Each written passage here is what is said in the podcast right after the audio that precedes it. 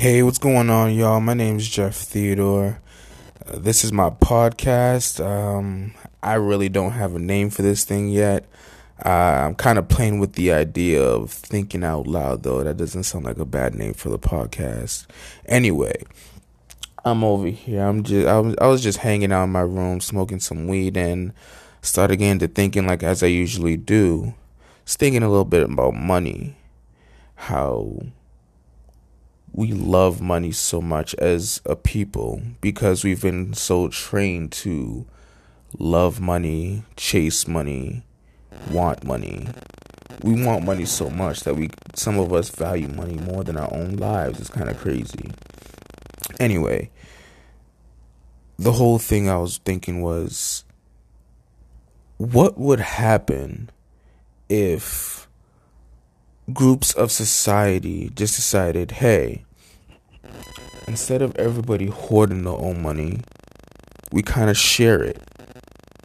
I was thinking about Kendrick Lamar's song a little bit, How Much Does a Dollar Cost? I've heard that song multiple times, listened to it a lot. It's on my playlist.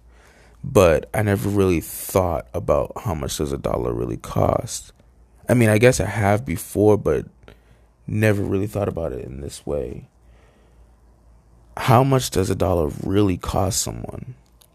Like, let's say a group of people, let's say 101 people come together and they decide we're going to give each other money. We're just but we're just going to give each other a dollar.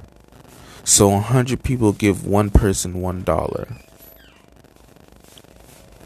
And next thing you know, that person has a hundred dollars while everybody else only sacrificed one.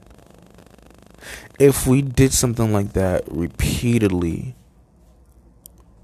doesn't matter how many times, maybe every day, every week, you know, whenever people get paid, people just gave every if we just gave each other one dollar every week